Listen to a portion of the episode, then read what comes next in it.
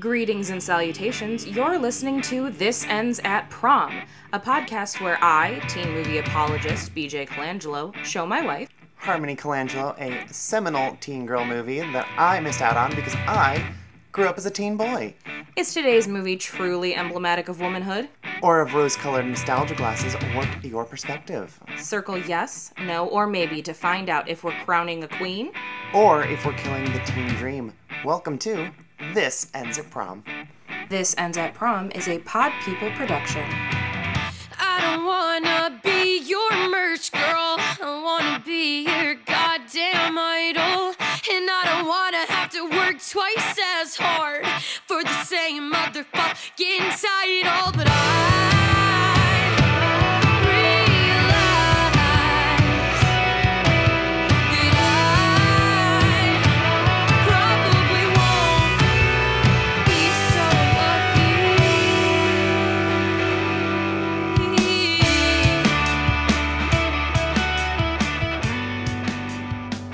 Prom party. Hello. Ooh, we went deep this week. I'm, I'm brassy. That's what I do with my nice nice baritone. I like it. I like that you're a baritone. It makes me think a lot of like you sing really well when you're singing Puddles Pity Party. Thank you. Not a lot of baritones get to sing lead, so he's one of the a only times someone's in my register. we we really like to romanticize the tenors. We do. Oh God, it's it's so frustrating because I am sometimes can do tenor and I sometimes can't. It depends on how they prefer to sing. I understand. I'm like a trained alto. I can sing mezzo, but I'm more of an alto, which means that I get like Adele. Aren't you the, the Annie Lennox or whatever? You're not that deep. No. no. Okay, well never Not mind then. BJ, did you just call yourself not deep? No, I'm very deep. Okay. We're aware of this. You should also be aware of this. If anyone knows how deep I am, it's you. Yeah, a little bit.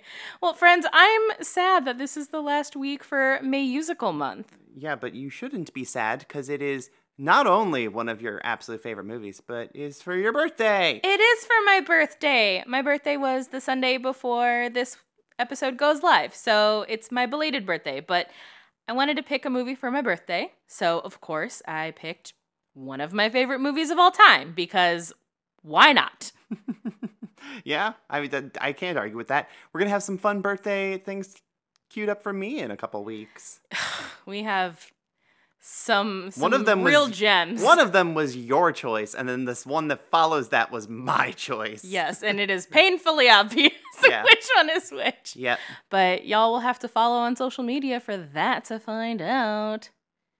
But, friends, because it's my birthday, we couldn't just have an episode with the two of us because that's not much of a party. So, we have invited a dear friend of mine, a filmmaker, a writer, a producer, a just jack of all trades. The incomparable Michael Verratti is here. Hi, Michael. Hello. Oh my gosh, I'm so excited to be here. I'm so happy that you are here. And friends, if you do not know who Michael Verratti is, you have homework because Michael is everywhere and is everything and is the perfect guest to talk about Josie and the Pussycats. Well, I mean, now I just hope I can live up to that. Well, you have like an hour and a half to figure it out. I believe in you. I think you can do this. Well, I will say that, you know, I, I'm very excited about being here to talk about Josie and the Pussycats. And I, as I shared with you when uh, we discussed me coming on with this episode, I've, I've been along on quite a journey with this movie. And by that, I mean on April 11th, 2001, what, the day this movie came out, I was in the movie theater with my friend and nobody else uh, t- to see this movie uh, on opening night. And I fell in love and I have been obsessed with it ever since. And it's been just kind of a great journey to see this movie that was sort of misunderstood and sort of just kind of not noticed slowly gain traction. And then the next time i saw it in the theater was 15 years later for its 15th anniversary and kay hanley was there and performed songs from the soundtrack. All three pussycats tara reid rachael leigh cook rosario dawson were present and the directors harry elfont and deb kaplan were there.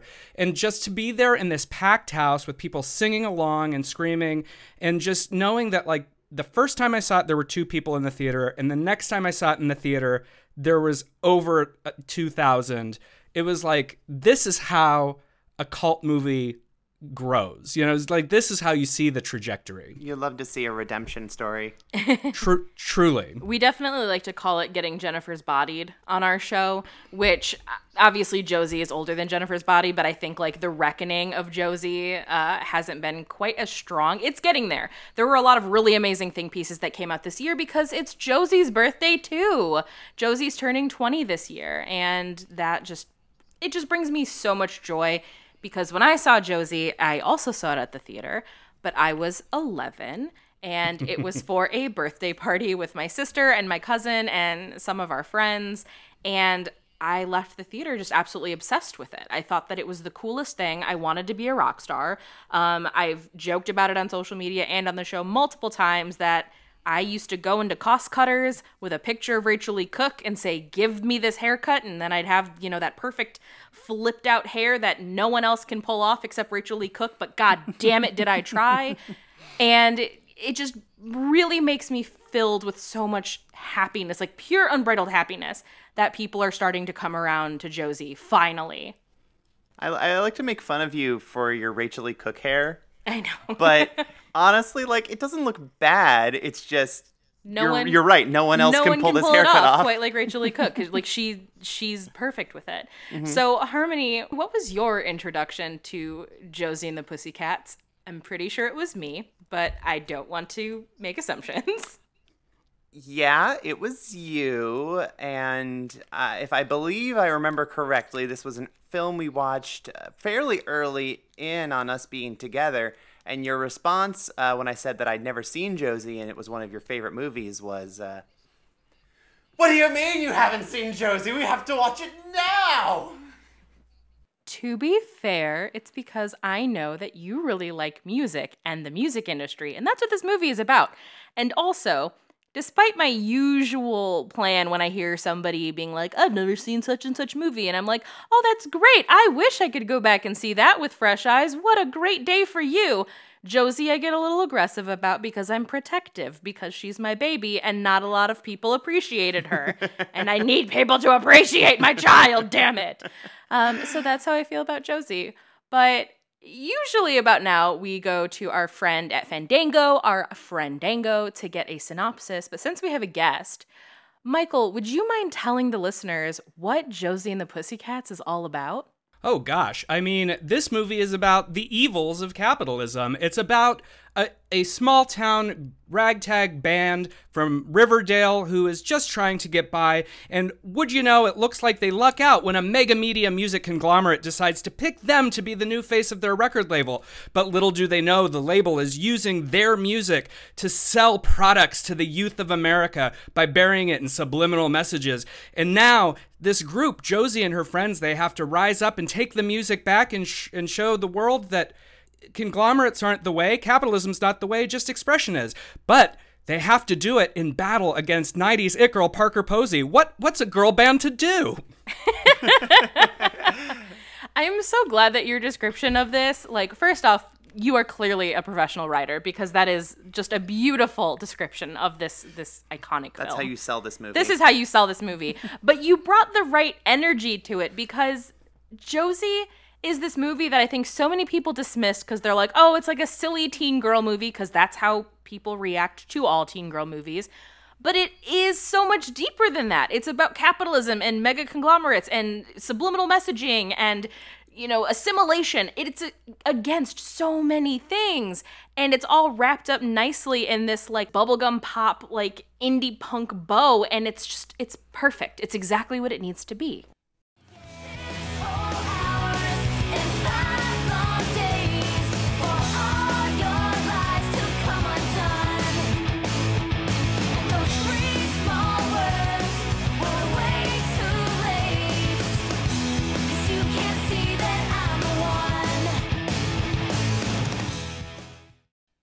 Well, it was a movie that just really felt like a breath of fresh air uh, upon seeing it because at this point in in the zeitgeist coming off of the the end of the 90s teen pop kind of era of of not just boy bands and pop princesses but like the movies she's all that and can't hardly wait and it's just sort of like the teen machine.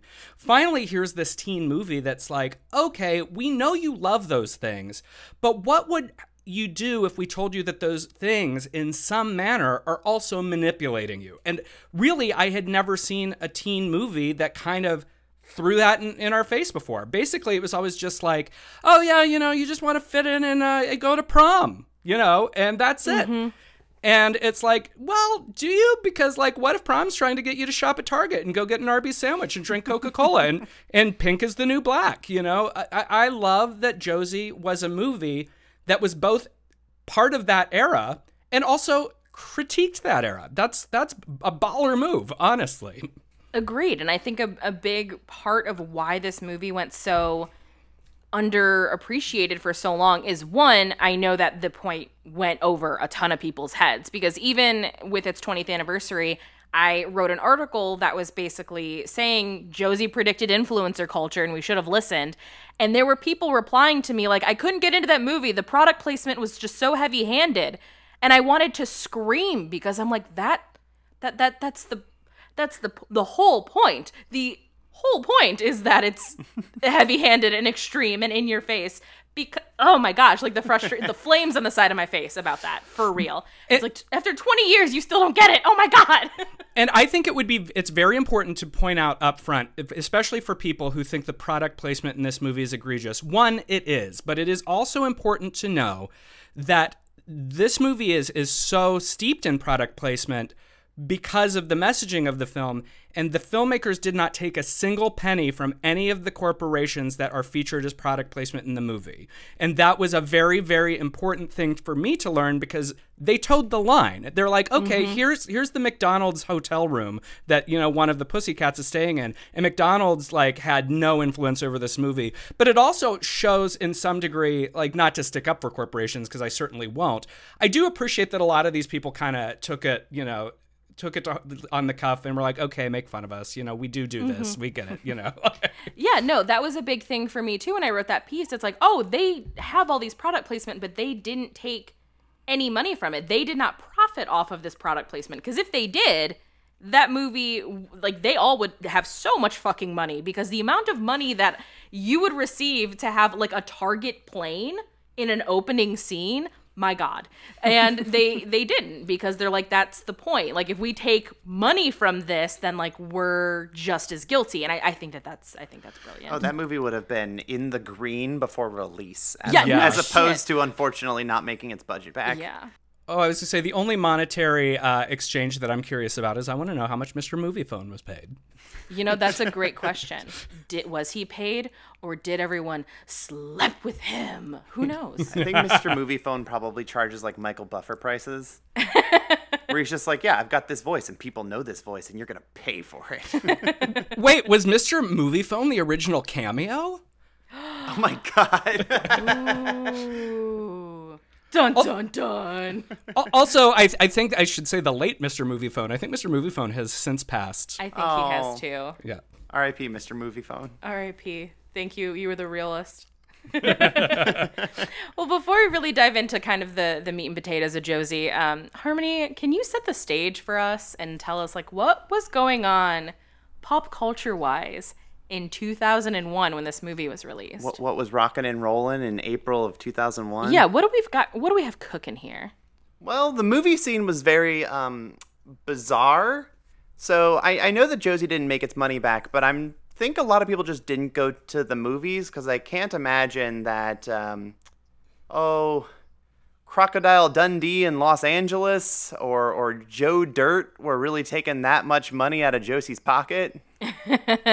Oh, I'm sorry. Did you just scroll over uh, Freddie Got Fingered? Oh, and also Freddie got fingered. Yes, Wait, was that the same weekend?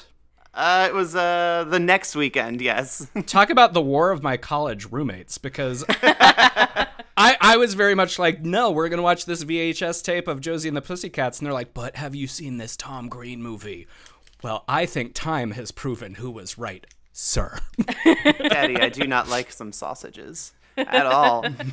but the things that are kind of in Josie's wheelhouse that were out at the time are probably uh, Bridget Jones's Diary is probably the closest to capturing the same sort of audience. Maybe, or but- maybe Amelie, if you want to get uh, bougie about it.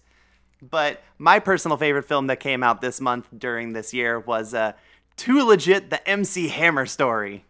I would like this to be a double feature with Josie to see what happens when The cautionary tale. the cautionary tale. this, this is a look into Du Jour's future. Oh no.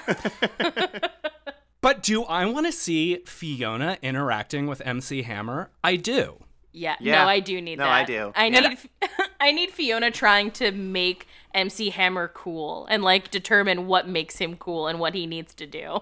And I do need to say, I mean, I know we're going to talk about it in context of the movie, but I have been maintaining for the last 20 years that Parker Posey as Fiona is one of the greatest screen villains of all time. And I think that her complete commitment to this character is just so delicious that you know you, you want the pussycats to win but you, you kind of don't because she's awesome like to me she's she's not she's one of the great comic book villain adaptations too because you know Thanos who cares it's all about Fiona I think Fiona would probably be the one responsible for making MC Hammer go broke and then convincing us all that he's just bad with money. yes Yeah, she's behind his behind the music episode. Maybe Fiona's behind too legit.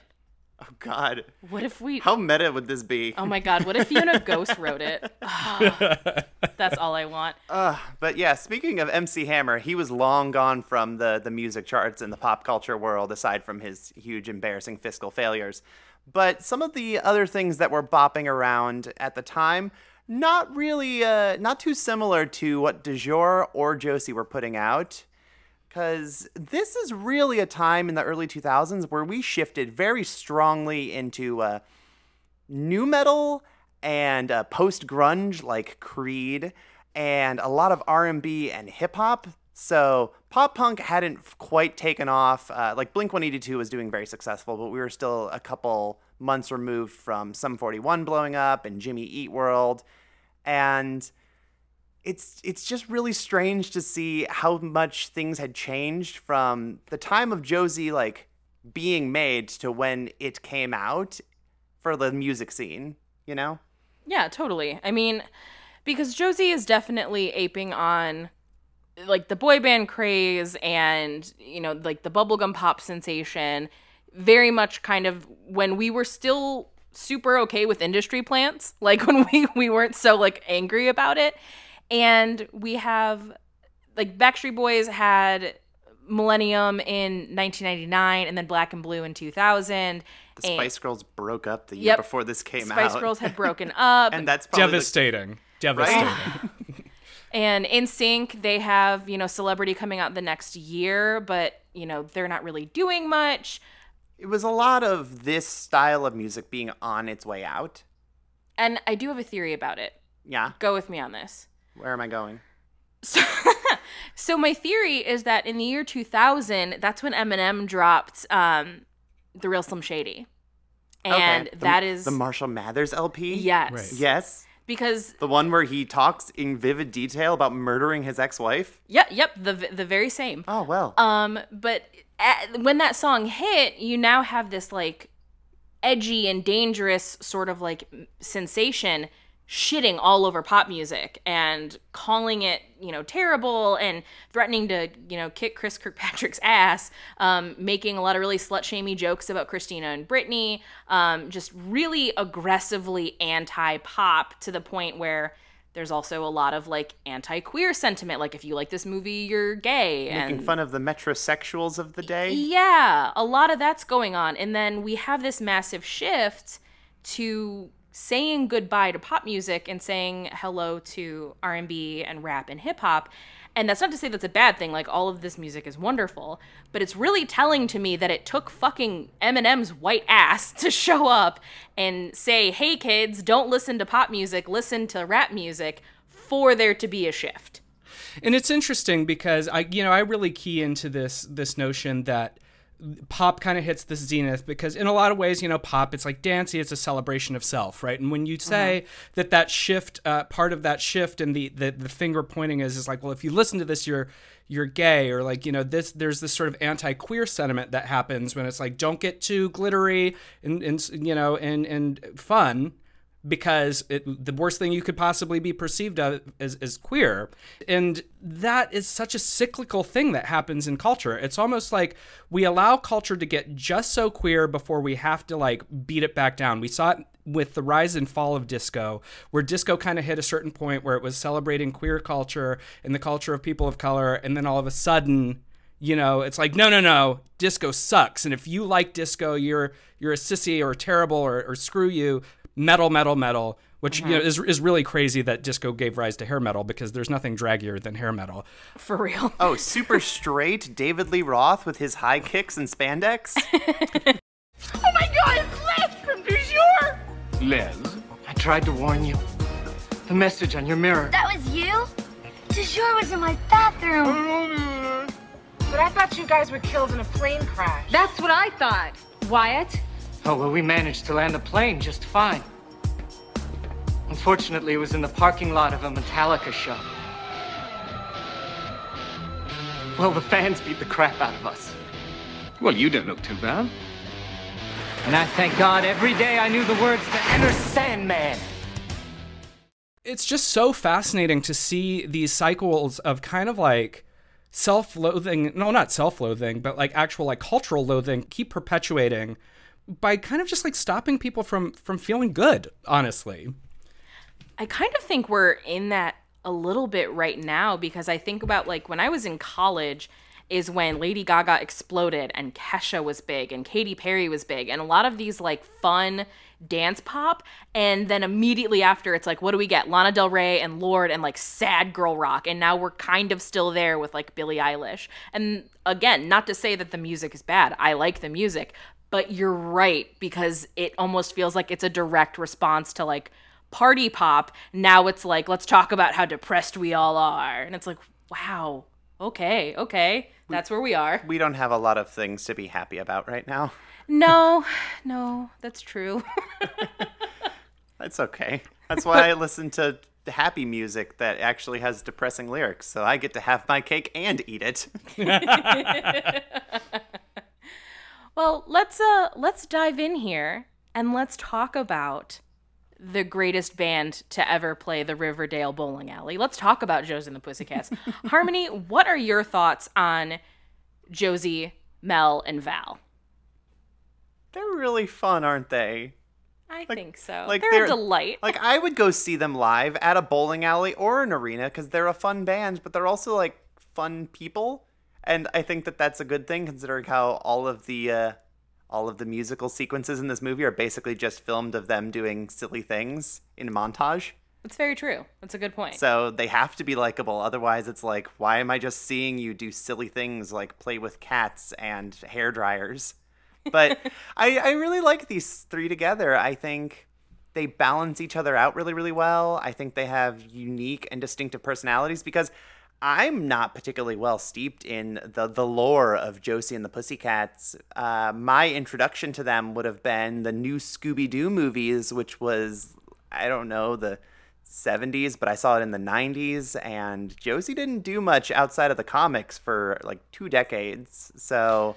Didn't they have like a spin-off series where like josie and the pussycats go to space Yeah, they did. it yes, was, they did. that was uh, actually the same time that they guested on the Scooby Doo thing right after that show got canceled. And what's interesting too about the Josie animated series is that a lot of people who are like super into a lot of like the the Archieverse sort of stuff, they've all noted that in the comics and in the cartoons, there's a lot of focus on Alexandria Cabot, like a lot Oh, yeah, of it, too much. because she also has you know her cat, and that like the cat is also a familiar, and it's like this very Sabrina type thing. She's the Snidely Whiplash of this universe. yes, yes, very much. So I think that it's really interesting that they even wanted to use this property to make things. But at the same time, this is also a thing that was happening with like this and Dudley Do Right and well, you also had Rocky and Bullwinkle. the Archies. Like you had, you could have bands like this produce pop hits that were actually very successful in the '60s. That's a very good point. But wait, I have to say, uh, since your confirmation of the space cartoon, uh, now I'm like envisioning the sequel we never got, where like Jo- Please, where where like Josie and the Pussycats are like in space, And okay, let, let's assume that it was only made a few years later. So Parker Posey's out of the picture, but Chloe Sevigny is now the new bad guy, um, running the Moon label. And uh, oh my gosh, I want this. Deb, is where Harry, where are you? I want a crossover with Zenon. Oh my god, if Josie and the Pussycats went to Zenon Space Station to perform, holy shit, I would lose my mind. oh my god. Why did you implant that in my brain? Because now it's the only thing that I want for the rest of my life, and I'll never get it, which means I'm going to die unsatisfied. Write fanfic. Okay, good point. I could write fanfic. I'm gonna write like non sexual fanfic, like concert booking fanfic. this is my dream bill for a concert. Well, Michael, uh, what is uh what is your take on on our our Pussycats? Um, you know, Harmony really hit the nail on the head. They're all just so delightful. And what I really like about this movie is that it gives sort of equal time to everybody. It would have been very easy for this to be Josie's story, right? And I think Mhm. that even if you're looking at it a little bit on the outside, it might even seem like it, like this is Josie's journey. But honestly, from an audience perspective, we kind of are, are seeing things from Val's perspective from for most of it because we see how power corrupts and how their friendship is dissolved, and Josie's sort of oblivious to this until um, she she loses everything. But we see Josie's fall through Val and how they kind of like split the POV throughout the movie and in this lighthearted comedy is great because then I don't feel like by end credits I didn't get to know everybody. Like I know these girls and I'm so glad that I do. I feel similarly, and I also love that the the three of them have very distinct personalities, but they work so well together as a collective. I mean, Josie, who's our de facto front woman, she's also kind of insecure and like a little neurotic at times and is constantly questioning herself. And then we have Val, who is sort of the mama hen of the group. I mean, she's there to not only rock out and she, you know, is one of the the lead songwriters with Josie, but she's also there to be like, "Hey, let's do this. Like we're awesome. Like believe that we're awesome." Every band needs a stable bass player. yeah, for free. Absolutely. And then you have Mel, who's just pure optimism. And like, it's this really nice balance of like glass half empty, glass half full. And then, you know, we have our realist. And that's what we're playing with here. And it's a movie about friendship and sisterhood. I mean, the three of them are in each other's bus pass, like pictures. It's so much about their story together and how they may be going on different paths, but like the the end destination is always the Pussycats. It's always their friendship. Yeah. And I think I just think that that's great. I don't think we get a lot of a lot of movies that are willing to do that. Usually the like the big blow up is also because somebody genuinely was being awful to another person whereas in this movie like they're literally being brainwashed. Like Josie's being brainwashed, so she's being a dick not because she actually is, but because Mr. Moviefone has told her that they are terrible people and she needs to be mean to them. This is what those kids think they're hearing on those headsets. And this is what they're really hearing. Conform. Free will is overrated. Jump on the bandwagon. Hey, that voice. I know that voice. It's, um. Uh... It's Mr. Moviefone. Yes! He does all our subliminal tracks. There is no such place as Area 51. I like that there there really isn't a moment where the three of them are actively causing harm to one another because Josie's being manipulated. It's not her fault. Yeah, this was the era of girl power.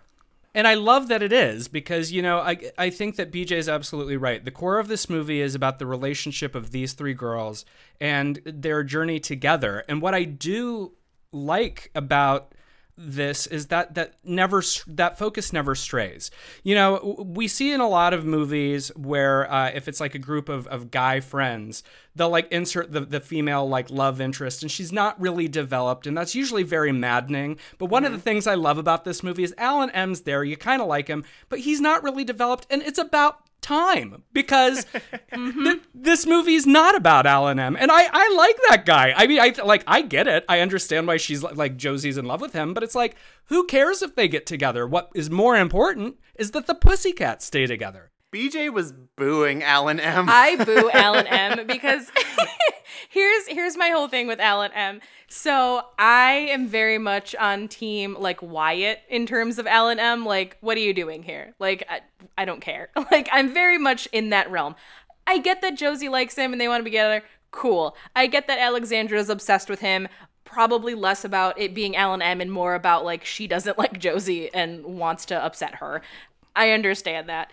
But he is so like inconsequential to anything that happens in the plot that I don't fucking care. Like, oh, somebody is gonna flush a toilet during your open mic, suck it up. Like, I don't care. BJ Right. literally got up and walked out of the room to do other things when his scenes were on when we watched it.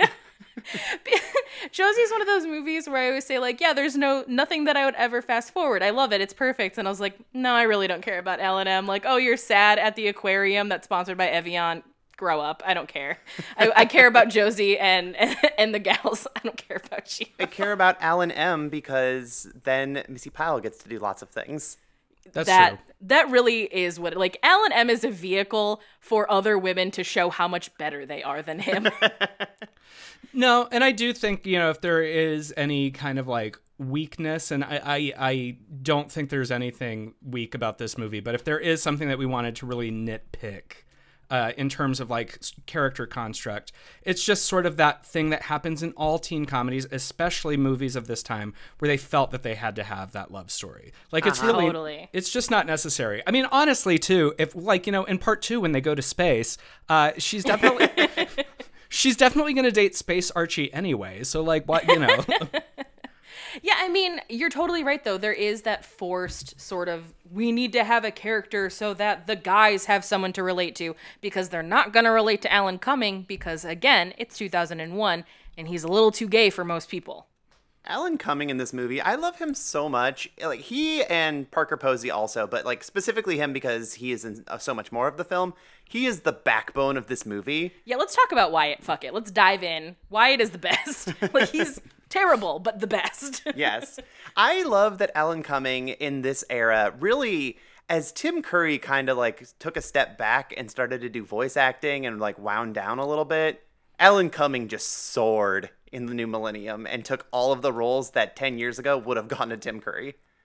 Can we just acknowledge, by the way, that Alan, Alan Cumming was both in Josie and the Pussycats and Spice World? Like, if Yeah. those are the only two movies you were ever in in your life, and luckily Alan Cumming has a huge resume, but if those were the only two movies you were ever in, legend. I love him so much. he's he's so funny in it and he has the most perfect deliveries because he's a professional. Mm-hmm. He's a fucking genius. Like Alan Cumming can do every performance he's done, even if the movie is trash, he is fantastic. Yes. He is just wonderful.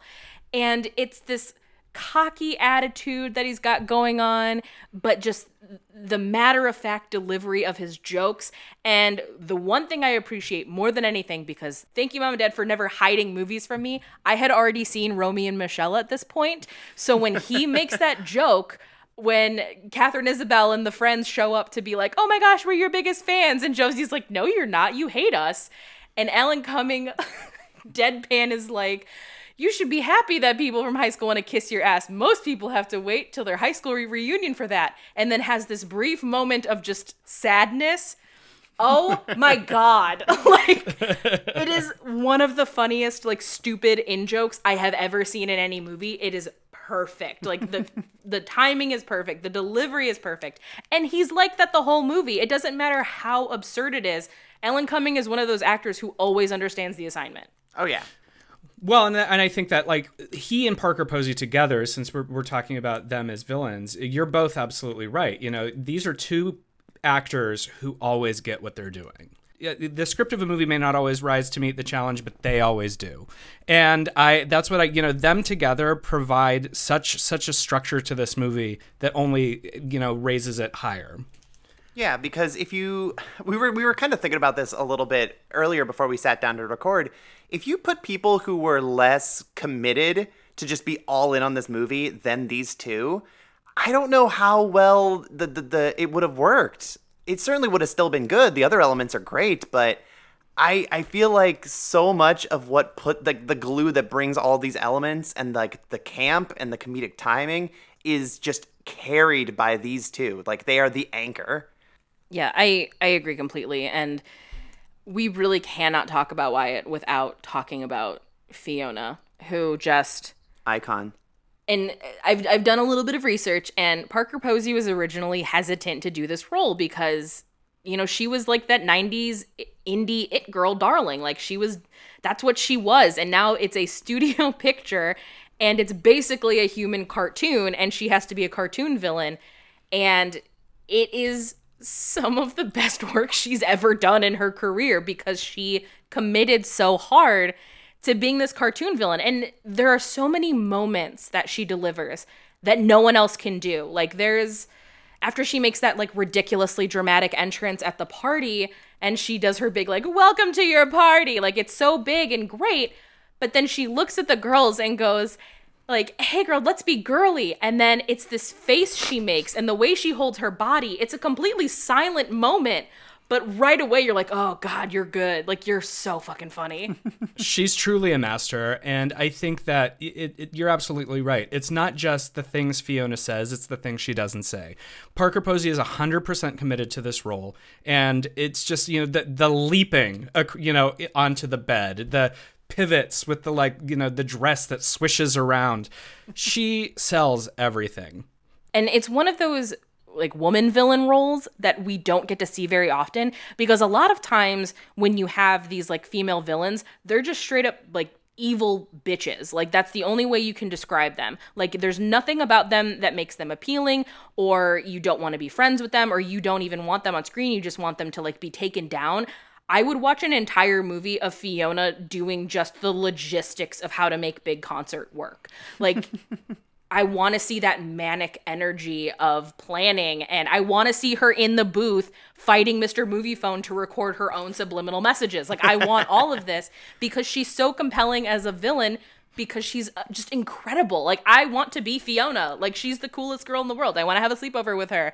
I don't care how weird she is. I don't care if her bedroom is this like beautifully posh and feminine like leather walled room but also has baby dolls with like crooked eyes. Like i'm okay with that i uh i don't know if it's the fact that you own screen worn josie headphones i sure do. that have indoctrinated you so strongly into the cult of fiona but also i'm not going to argue with you well, you know, I have to say one of my holy grail props. You know, like uh, we come from uh, the genre world, and we see this all the time. Where like fans like want Jason's hockey mask, or they want this, or blah blah blah blah blah.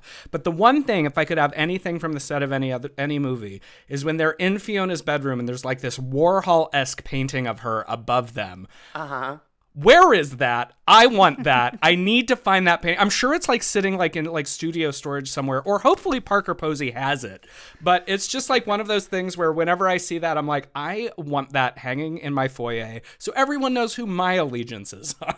So here's the funny story, true story. Um, number one, there are two of those. And number two, I said the exact same thing maybe an hour ago, where we were just rewatching. I was scrolling through, looking at some scenes, skipping over all of the Alan M skipping scenes. over all the Alan M scenes, and just kind of like going through because I've seen this movie a million times. I did not need to watch it for this episode, but I was like, you know what? I'm just gonna scroll through, and I we got to the bedroom thing, and all I said is that that Andy Warhol ass Parker Posey. I want it in my living room so bad. Well, there's two of them, so we can we can share. It'll be perfect. Yes. Excellent work, Fiona. These kids will never know what hit them. And neither will you. I'm sorry, what was that? Huh? What? You just said something. No, I didn't. Yes, you did. No, I didn't. Yes, you did. I said these kids will never know what hit them, and then you said, and neither will you. I did? We all heard you. Oh. Well, what I meant to say was, and neither will you guys. Meaning the teenagers? It's just emphasizing my point. Oh, oh, okay. Great. Thanks. That was close. Excuse me? I don't want to spend like too much time talking about like Alexander and Alexandra, but I do think that they are also such pivotal like comedic relief. I mean, this whole movie is comedic relief. But there's something really incredible about them because obviously like they're with the Pussycats, but their costumes change into a solid color to indicate like they're still listening to du jour and they're still getting brainwashed as well and I just think that it's such a great touch to have the two of them there. Alexander doesn't listen to du jour. Uh, what I love about the inclusion of Alexandra and Alexandra, uh, beyond, of course, just the sheer mastery of, of, of comedy that Missi Pyle brings to everything, is the fact that they are just an, another like a cherry on top of the, the film's entire metatextual presentation. Because the whole movie is all about you know fitting a brand curating to a brand. And so and, and it comes to the head in that moment like why are you even here? And missi pyle's like well because we're in the comic book. And by her merely saying that and admitting that's the only reason we're in this movie it's the movie acknowledging yes we too are also victims of our own branding. And i think that's mm-hmm. genius you know? There's so much like metatextual shit going on in this movie because I know I mentioned earlier the Wyatt making a Romy and Michelle joke. We've got the the, the self awareness of Alexandra Cabot knowing that she was in the comic book, but then there's things like like the code name when they crash the plane is Chevy to the levee, and like that's so Oh. dark and terrible, and yet so funny. Or when BJ they asked me, by the way, when we were watching it this most recent time, it's like, who died? No, and I listed three people, and I was like, I think it's them. But it could also be these people. It could also be these people. I don't know. A lot of musicians die in plane crashes, which they also comment on. And for the record, I was right on the three men. Yes, she was. well, it, it was uh, what the Big Bopper, Ritchie Valens, and, And Buddy Holly. Buddy Holly. There it is. Yep. Okay. It's that's the day the music died. Big Bopper was the one I was unsure about, but I yeah, was like, but I she think did so. she did get it right. And Yeah. so like that one gets me and then when you have like the alt goth girl who like doesn't get affected by all of the music, like the code name for her is smells like teen spirit. Like that shit is so funny to me. Yeah, it's great. It's wonderful. Yeah, there's just I just think that it's really really nice and and also there's like this weird commentary that exists with du jour as well. And like du jour doesn't get analyzed the way that I think they should because making fun of boy bands was like not a new thing at this point and like we've continued to see it um as, as we've m- moved forward culturally. But there's something so special about du jour because first off everybody in there is just perfect. Like all of them. They're So perfect that they came over from a different teen movie to be in this teen movie. yes. Thank you, Deborah Kaplan, for bringing them along. I'm much appreciated.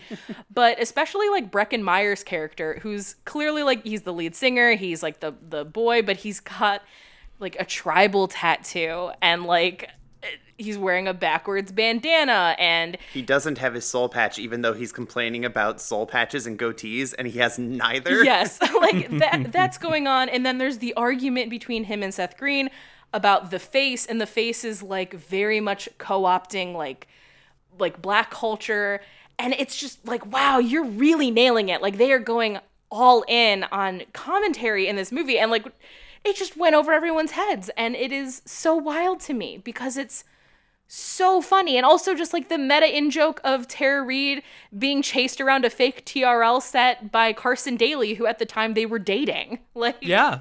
Well, I think the great genius of du jour is literally in the name. Like they're acknowledging the fact that it is is like temporary pop music. Du jour literally means of the day. So it's just like the next I thought du jour meant seatbelts. I thought du jour, Du jour meant, means friendship. du jour means crash positions. Oh. But no, you're totally right. Like it really is like they are the flavor of the week and so much so it's in their goddamn name. yeah. Oh, I but it, you know, and the funny thing is, is like everything about it was was so well curated. That opening moment where they're out front of like the the private jet. Of course, that's reference to the Backstreet Boys "I Want It That Way" video, which was huge at the time, and uh, they know what they're doing. I think that's what's like really brilliant. Is like this movie, like every beat is a knowing sort of stab at the culture of the time.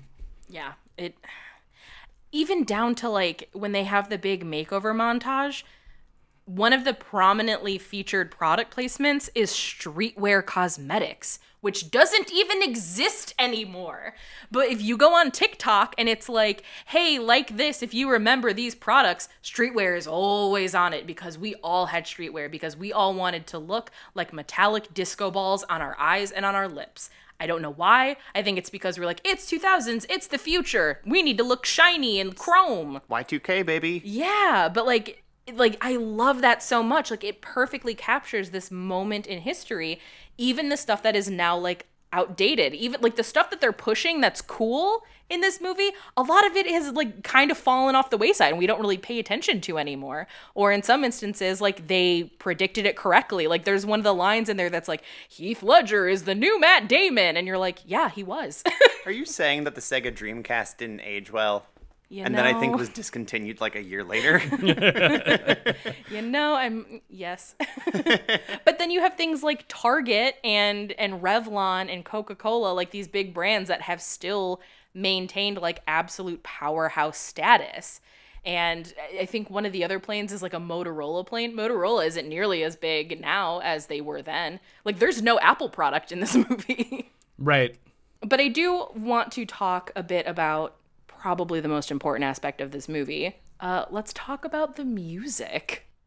So good. I mean, I was a Letters to Cleo fan before this movie came out. Same. So this was uh, like an added bonus because uh, you know Kay Hanley, who wrote all the music and performed all the music in this, uh, for those who don't know, is was the lead singer of a, a group called Letters to Cleo, and the music that uh, she does in this movie is not really all that far off from Letters to Cleo. So you can really kind of like, if you're a Letters to Cleo fan, you technically got a freebie album out of this movie.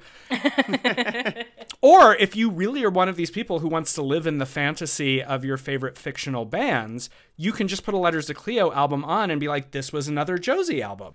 yeah. Yeah, BJ, I knew you were a big Letters to Cleo fan even before this movie because you loved them in uh, 10 Things I Hate About You. I did. I love them in 10 Things I Hate About You. And actually, my introduction to Letters to Cleo, which is going to be, this is a weird tangent. The movie Wish Upon a Star with Katherine Heigl and Danielle Harris, which is another one of my all time favorite movies that totally gets slept on. They have uh, Moon Pools and Caterpillars, which is a very Letters to Cleo esque band. And I remember when that movie came out, and I was a wee child armed with LimeWire or Kazaa. I don't know which one I had at the time. Might have been even been like WinMX. Like I don't know. You weren't a Napster kid? I was not a Napster kid because uh, Napster was on the news, so that meant it was scary. But the rest of them were never on the news, so I could use that guilt free. And I remember looking up, trying to find the this band Moon Pools and Caterpillars, and you know illegally download their music because we didn't know that it was like that bad then, or at least I didn't because I was 11. And a bunch of letters to Cleo kept coming up because they're very similar artists. And I was like, this band is amazing. And there's a lady singer. This is new for me. Mm-hmm. And really, really loved them. And then of course made the connection with 10 Things I Hate About You. So as as a child, I did not know that was Kay Hanley. I just thought Rachael Leigh Cook can really fucking sing. Wow. um, and it wasn't until I got my VHS copy and did a little bit more research and I was like, oh no, that's not her. And it's the singer of this band that I like. This is what a gift. What a delight. And that's sort of been my feeling about it ever since. Yeah, and honestly, you mentioning, oh, hey, there's a girl singer in this band. Can we just talk about how, like, what an oddity it was to have female fronted rock Yeah. like this at the time? And much less like an all, like, girl band. I think the only thing I could think of that was out specifically at the time was the Donnas, and they certainly weren't, like, the biggest deal in the world.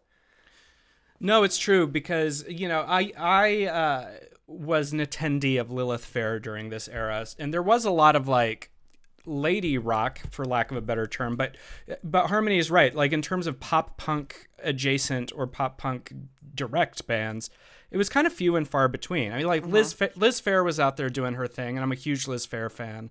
But Letters to Cleo, maybe Garbage would like kind of be part of this sort of conversation. But in terms of just like going to your record store and seeing these on the end cap, it, it was few and far between. And uh, I think that's what made me love them so much. It felt like extra punk in a way. And, and it shouldn't because like we should have equality across our music artists, but you know, industries are awful sometimes. I mean, a big reason that I hold this all so preciously is because my voice has never been like a pop singer. Like when Dolores O'Riordan passed away, I was like really heartbroken mm-hmm. because the Cranberries is one of the bands that taught me how to sing because she sings in my register. So it was a huge deal for me, especially as like a very musically inclined child and one who was desperate to be the center of attention, that I had this movie because I could sing all of this music when we were packing to move out uh, out to Los Angeles, I found like an old red burned CD, and all of the ink had left it at this point. It's just been destroyed, and I know it's the Josie and the Pussycat soundtrack because I listened to it on a loop so much, and I knew that it would like that's my red CD because you know back when burning CDs was all the rage, they would sell like the the rainbow sleeve of discs, Uh huh. and my red one was Josie, and I will because it she matches had her red hair. Yes, I had a theme going. I bought the soundtrack CD when it came out, uh, probably within the week of seeing the movie, and it was like at Camelot Music for those of you in the Midwest who remember that place. I think they became uh, swallowed up by Fye at some point, but yeah, that was my like. I, I'm gonna save my, my pennies and go and get me that Josie soundtrack, and I still have it. I still have that album somewhere around here. So We, uh, I say we, but BJ's definitely the one who bought it, but I'm the one with the record player. We definitely own the Josie soundtrack on vinyl with a special 45 of Du Jour in addition to it. it's one of the smartest things that Mondo has ever done, in my opinion. It's a, a perfect release. It's amazing. But something that we haven't talked about, like I guess specifically, and we've we've sort of done this in our past May Musical Month episodes, but not really formally. What's the best song in this quote unquote musical? Why are you asking me to choose between children? That's really rude. I'm just I'm just curious. What does everyone think is the best song? Because I can tell you which one it's not. It's not uh, the ballad. Oh, I almost started singing and I stopped myself. I like the ballad first off, but it's not the best. You are correct. Um, no, I'm with I'm with BJ on this. Like, I love every song on this soundtrack mostly equally because it's hard to choose. I mean, Three Small Words is is just rock and roll, but I don't know. I might almost have to say Pretend to Be Nice. Like, Ah, I love Pretend to Be Nice. It's very uh, power pop. It's almost got like a glam rock flavor to it that's really nice. yeah, I also really like Spin Around a lot. I think it's very fun, and that's the one that I think that's like my hipster choice. Is like my favorite Josie song is The one from the climax Spin of the movie? Around. like yeah, that's my hipster choice. But Three Small Words is like that will be one of the sounds that my brain fires off when I'm dying. Yeah. Like in my like final moments, like that's gonna be like boop. This is what you get to listen to before we shut your brain off because it is so implanted in my my being, I guess, because I remember growing up being a punk rock prom queen because I was like the alt girl, but I also did pageants and did baton and I felt so like, yeah, this is me, that I can be tough and I can be punk, but I'm also like really feminine and girly as hell and I wear makeup and like I can do both, damn it. And like I, that just meant a lot to me and yeah, three small words, that's to be my pick. And I know that that's like the basic The choice, obvi- the the, obvious the one. obvious one. I don't fucking care. I mean, I'm not going to argue with you that I it's have the best no, one. I have no pretension with Josie and the Pussycats. That's a lie. Yes, I do. I have, I have pretension for the film, but as far as the music, like, yeah, I'll be a sellout mark for Josie all day. Well, that was also the song when they did kind of do the little like MTV tie-in uh, to promote it. That that was the song that they played on TRL because obviously Carson Daly's in the movie. He was dating Tara Reid at the time. They did like kind of like a montage music video. So Three Small Words was sort of the song that got out in front of the movie. I just wish that it had also been like more of a pop single on the radio because that would have been just so great to be like bopping along in the car, listening to it with your friends. You know. Uh, and I honestly wonder when this could have been a hit because it should have been. Like the hooks on this album are so good, and I don't know when there would have almost been a better time for this to come out because this was the era of pop punk, and. I think people just didn't back the movie the way they should have. I agree. And that was kind of one of the big things I also wanted us to talk about is why do we think that this movie just completely flew under the radar or people actively ignored it? Michael, I'm curious on your take because you were not a child when this came out. so you probably have a better perspective on it than I do.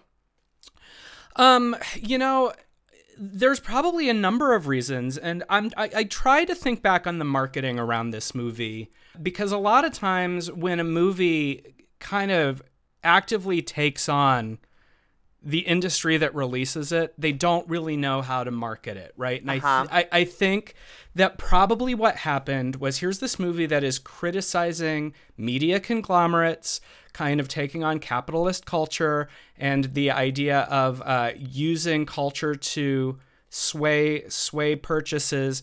I, I'm I'm sure that that was something that they weren't really keen on putting in a in a trailer. And if you watch the trailer, they they really don't hit those points a lot.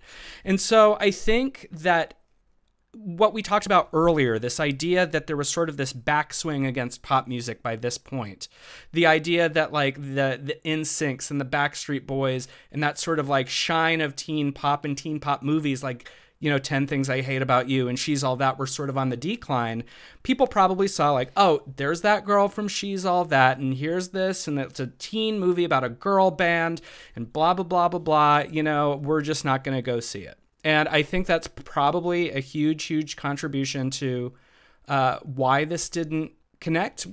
Because anybody I knew at the time who saw it liked it, which was really interesting because this was never one of those movies where like I ran into someone who's like, "Oh, I saw Josie and the Pussycats and it fucking sucked." That never happened. It was Uh-huh. like, "Oh, I saw that movie and I love that movie." But the problem is is 90% of the people that you ran into just had never seen it.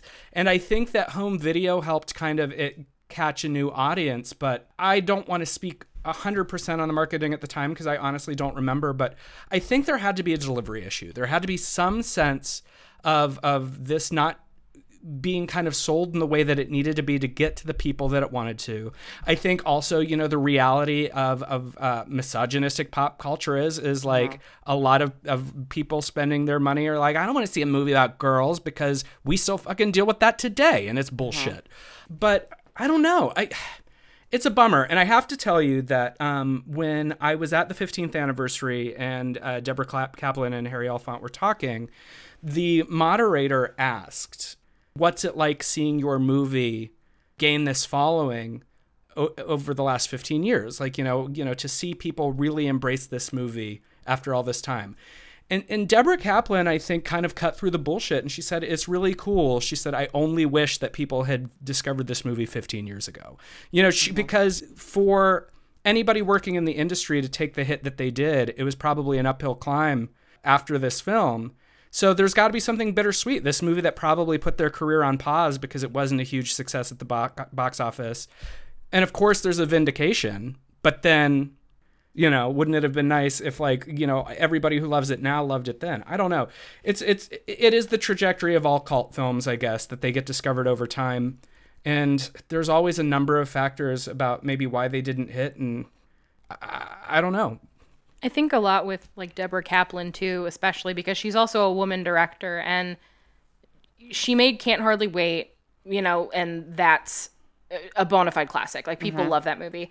And then, you know, she and Harry make make Josie and it tanks. And then Deborah doesn't direct again until 2016 and just does like two episodes of television. And then she doesn't direct again until 20 like 19 2020 and does a little bit more television. Like she really has not directed since this. Like director's jail is fucking real.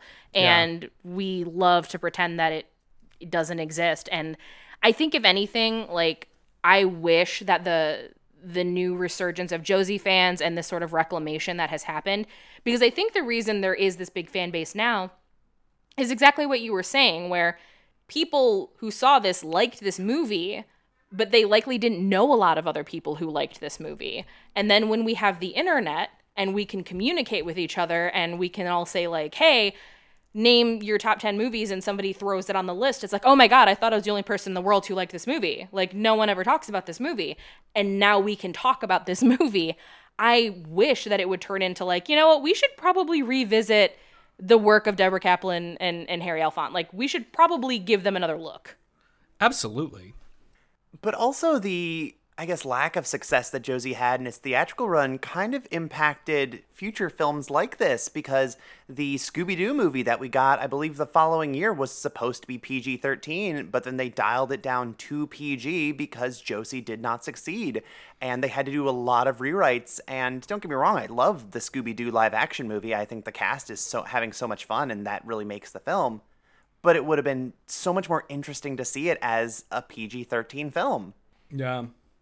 Yeah, I agree with you completely. I mean, even recently, James Gunn was talking about how he tried to make Velma canonically queer, and the studio was like terrified of taking that risk not just because of obviously blatant homophobia but citing josie's failure of having this like girl characters or having girl characters that boys could not relate to and then they changed it and that's really frustrating to me how much we care about centering boys in all forms of media Yeah, and I I have a question I guess for the two of you is that aside from the I guess big fight before the final concert, there's not a lot of language in this film and there's not a lot of really particularly adult jokes. I mean, there's definitely mature jokes because they're just really smart and would go over children's heads, but would Josie have done better as a PG film if they had just made like a couple minor cuts or would it have been too smart and also been a failure for like, you know, 11-year-olds who aren't BJ? Yeah, I I don't know. I mean, it's it's hard to say, but I I think that Harmony, you you might just be right. I think it just was too smart, and I think it's probably how it was packaged, and it's also what what BJ's saying is the industry really. Uh, was and is afraid to market things to anyone other than boys. And Mhm. so it was like, you know, whether, you know, Parker Posey says ass or not in the final reel, this is a movie that they probably were just like, well, it's not three ninjas, it's three girls. So how do we even sell it? Well, plenty of people want to see that movie, but you have to give it a chance, you know? I agree. And the movie that I I made BJ watch like a week ago before we sat down to do this, which is my version of Josie, is the Rocky and Bullwinkle live action film. And it's it's very similar in like how smart it is. But that movie was marketed as being extremely dumb. It picked the worst ways to market it, and it's both too smart and too stupid for its own good. And Josie is half of that. It's definitely too smart for its own good, but I think it was probably marketed as dumber than it is because again, like like fun pop music or or fun pop punk music was seen as like kiddie at the time. Like I don't know what the contemporary would have been, maybe S Club 7, but it's like, "Oh yeah, no, if you make fun music and you're a group, then you're clearly meant for like young kids." Yeah. Um, I do want to tell you that uh, I also saw Rocky and Bullwinkle at the m- movie theater um, because I love uh, Piper Perabo. She's great in that movie as Karen Sympathy. Oh, Uh, she's so good. Uh, I'm a longtime fan. Um, just that's a whole other thing. I need to come back so we c- we can talk about the oeuvre of Piper Perabo. yes. But what I find really interesting with this kind of boom in the late 90s and into the 2000s, where we do have these properties, like my mom was so hyped to take us to see Josie and the Pussycats because she remembered it from when she was a kid. Uh-huh. And I find that really, really cool. And what I also think is interesting is, especially with Riverdale, like the success of Riverdale, I think that also had a lot of people rediscovering Josie as the movie and also just like the Archieverse in Mhm. in general. And I'm curious how a movie like Josie and the Pussycats could be made today. Like like what would it be criticizing today because I think that Josie the movie is perfect because it is that time capsule it is capturing.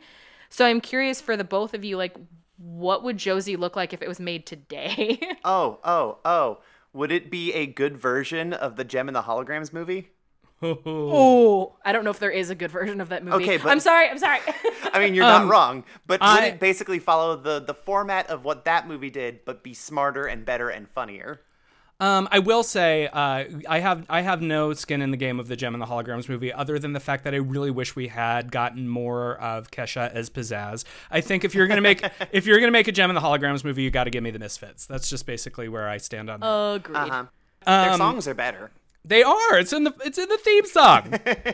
Truly outrageous. Anyway, the uh I guess, you know, I I don't know that you could replicate what was done with Josie and the Pussycats as it was because as as we've all been discussing, it's a perfect kind of encapsulation of sort of the branding pop culture of that moment. I think if you were going to do a new version of it, you would have to kind of take on what the machine is now and it's it's something uh-huh. that we three are familiar with and that's like how are labels and studios and influencers reaching out to us uh, by the tendrils of social media. I mean, and, and I'm not just talking like YouTube. It's like how do you package a band on Twitter? Like this morning, we're gonna like make this band the biggest thing with the best hashtag, but if they don't sell the way we want to, by tomorrow we'll destroy them. And we, you could like literally have a whole like social media movie where Josie and the Pussycats kind of rise and fall in the, this this new realm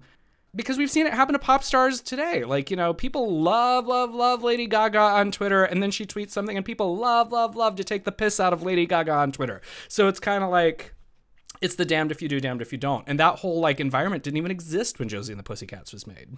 Yeah, and honestly, it'd be really, really interesting to see how you would make a film like this today, considering that the record industry like doesn't know what to do with pop music anymore. Like they are at a complete loss, and pretty much the autopilot that it has been on for at least the last two decades isn't working anymore. And there's now ways that the pop charts or or the radio are being circumvented. Uh, TikTok being a really good example.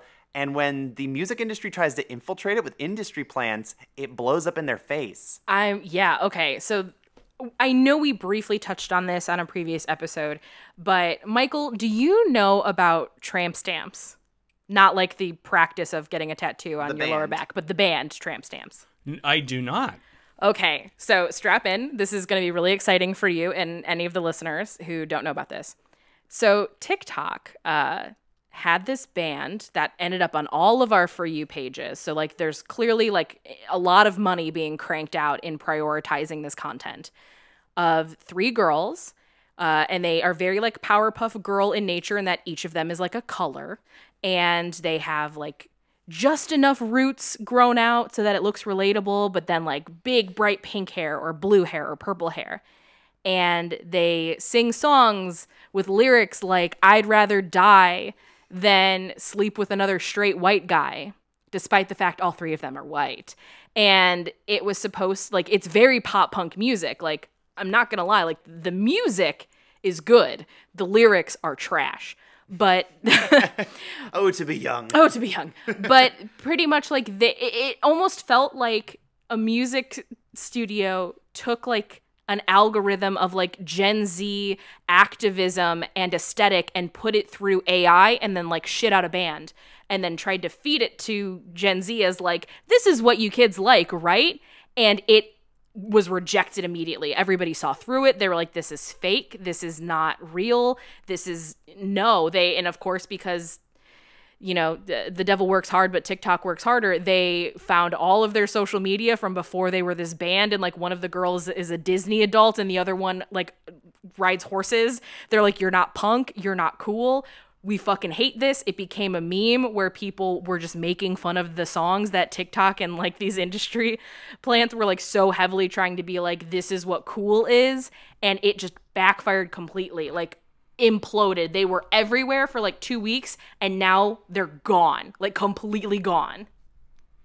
Uh, you know what's interesting about this? So when I first moved to Los Angeles, I had uh, briefly worked a lot in the digital space, uh, it kind of during the the big YouTube boom of that kind of like early 10s Mhm. and um, you know we have sort of like that first and second wave of uh, influencers, YouTubers, whatever term you want to use, that actually did sort of organically grow. Like you know whether however you feel about these people like so- someone like tyler oakley for example started uh, vlogging in his dorm room in michigan and grew his whole like experience organically.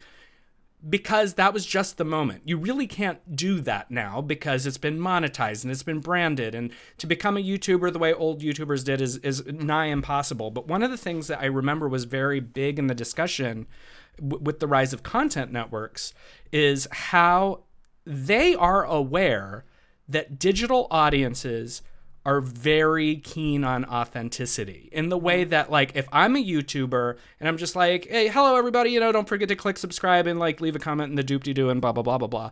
Um, the second they think that you're being produced by some major company or being like branded, they'll turn on you. That was a, that used mm-hmm. to be a huge discussion. And so it's interesting because like that was something they were talking about as far back as YouTube. So to see TikTok try when a lot of those execs and CEOs are still the same people, it's like, don't you remember your own lessons? Like the the platforms may be different, but the audience is the same.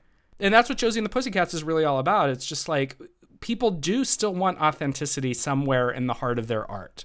Even if it does even if there is a manufactured element, if there's not some truth to it, it's ultimately going to fall flat, I think. So what you're saying is that a new version of Josie would feature a bad band like Tramp Stamps in place of Du jour, and then we would get like a fabulous Stains version of Josie, and the skunk hair would be unrelated and a clumsy transition in those two films. Yeah, absolutely.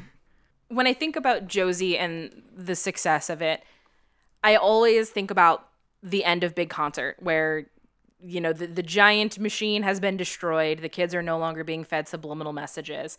And josie performs a song that they've not heard before. Mm-hmm. And the whole kind of push on it is it's cool if you like it. It's okay if you don't. Just think for yourselves. And i love that message. But at the same time though like even without the brainwashing, like these kids have spent all this money, they're all at this concert. You clearly want to have a good time, even though you're not being brainwashed and told you should like this. I feel like you're probably going to like it and have a good time. Like, I am definitely that person.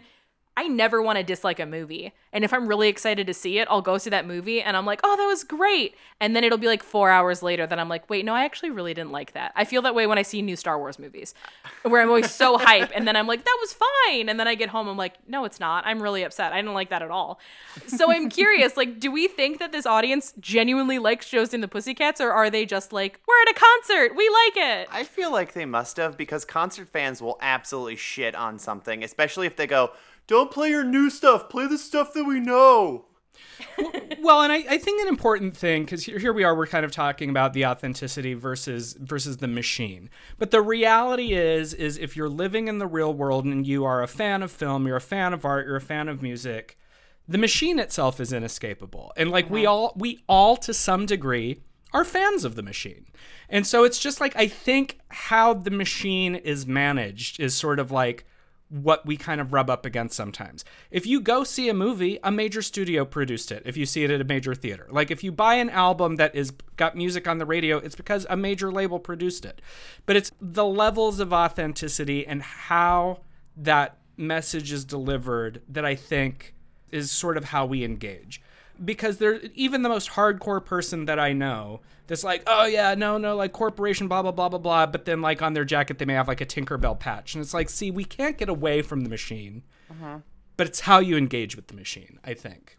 Yeah, If that, if I- that makes sense. No, absolutely. And I think that when it comes to something like, you know, the greater concept of capitalism, we all have to take part in capitalism. It's it's not really avoidable in its current state, but we're still allowed to be mad about being forced to take place in capitalism. Yeah. And I, I think that, you know, the at the end of, of Josie is really smart in the way that it's like, yes, Fiona and Wyatt are defeated, and it's like, think for yourselves. Josie never at any point asserts that like the brands are dead. It's like they're still there, but you get a little more autonomy. Don't just buy something because someone if you want to shop at Target, do it because you're you want to shop at Target. Don't do it because you feel like you have to. That's kind of like I feel like the ultimate message of Josie and the Pussycats. Um, because they know that they're not gonna change the world from one concert, you know. Or maybe they do. I don't know. One concert can say, change the world. I learned that from School of Rock. I think you're absolutely right, and I think that that is kind of the perfect note for us to to go out on. Before we give all of our plugs, I do want to say, dear listeners, that we have a very special treat for you at the end of this episode. Speaking of authenticity, Speaking of authenticity, um, as those of you who follow us on social media know, we did do a giveaway where we asked people to give us a promposal. And oh, did we get a motherfucking promposal. uh huh. Listener Raphael, I'm obsessed with you. First Same. of all, Raphael has asked to be credited as Raphael and the three small words, not knowing that we were doing a Josie episode because you're just the best and I love you. So, listeners, if you are like, oh, they're starting to do plugs, I'm going to tune out. No, stay. There's a pop punk song and it. It's the fucking coolest thing that anyone has ever done for us ever, and you're you're gonna love it. But Mm-hmm. Ugh, before we get to that, Michael, where can people find you on the internet or projects you're working on or things you want to plug or if you don't want them to find you on the internet? The world is your oyster. Um, well, first and foremost, I am quite easily found on Twitter. It's just my name, at Michael Varrati. Uh, I, as some of you know, I used to host a queer horror podcast called Dead for Filth. All 100 episodes of that are available wherever podcasts are found.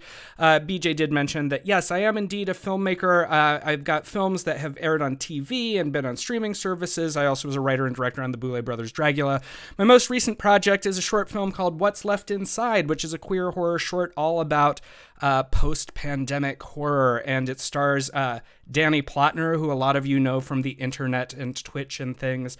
And uh, that's rolling out at festivals now. And probably my big, big announcement for those of you who have been asking me whether I'm going to ever return to the world of podcasts is that I'm teaming up with my dear ghoul friend Peaches Christ for a new podcast called Midnight Mass, celebrating Ooh. yes all things cult cinema and uh, bringing you a celebration of of the children of the popcorn coming soon. oh my gosh, my whole heart just exploded. this that's just fantastic. Friends, as always, you can find us on Twitter and Instagram at This Ends at Prom. We also have our Patreon at This Ends at Prom. You can find me on Twitter and Instagram at BJ Colangelo. Harmony, where are you? I'm also on Twitter and Instagram at Velocitraptor, Veloci underscore trap underscore tour. And Harmony, do you have a band for us this week? Because you all know and love the Sonderbombs, the performers of our theme song, and we really like sharing that wealth and introducing you all to other indie bands we think you'll like. So, Harmony, what do you got? I picked one that was very appropriate for this called Half Past Two. And the specific reason that I selected Half Past Two is because they do a killer ska version of three small words in addition to their original songs. Hell yeah. That's great. That's wonderful. Well, friends, thank you for listening. Michael, thank you again for being with us. And everyone, stick around for this pop punk song. It's going to blow your mind. Yeah. Bye. Bye. Yay. One, two, three, four. D O Y O U. Wanna go D O Y O U. Wanna go D O Y O U. Wanna go D O Y O U. Wanna go. Do you wanna go to prom with me? It'll be just like a John Hughes movie. With all the racist, sexist stuff. That shit was weird, right? What the fuck? Do you wanna go to prom with me? With Veronica and their JD. Fuck them Jimmy with a chainsaw massacre. Blow up the school, then blow the scene. D O Y O U. Wanna go. Wanna go? Do you wanna go to prom with me? We'll dress in drag and queer the normies. Who's the boy? Who's the girl? There's neither here. Fuck that world. Do you wanna go to prom with me? Take our pictures, then go see a movie. Skip the dance and the shitty songs, just blast Ramones records all night long. D O Y O U. Wanna go? D O Y O U. Wanna go? Do you wanna go to prom with me? Dance real slow, cheek to cheek, like a song by Sam Cooke or a Brindy as romantic as we. Go to prom with? Just a punk rock show and watch TV. I got ECW on DVD, watch Sabbath you with RBD. D O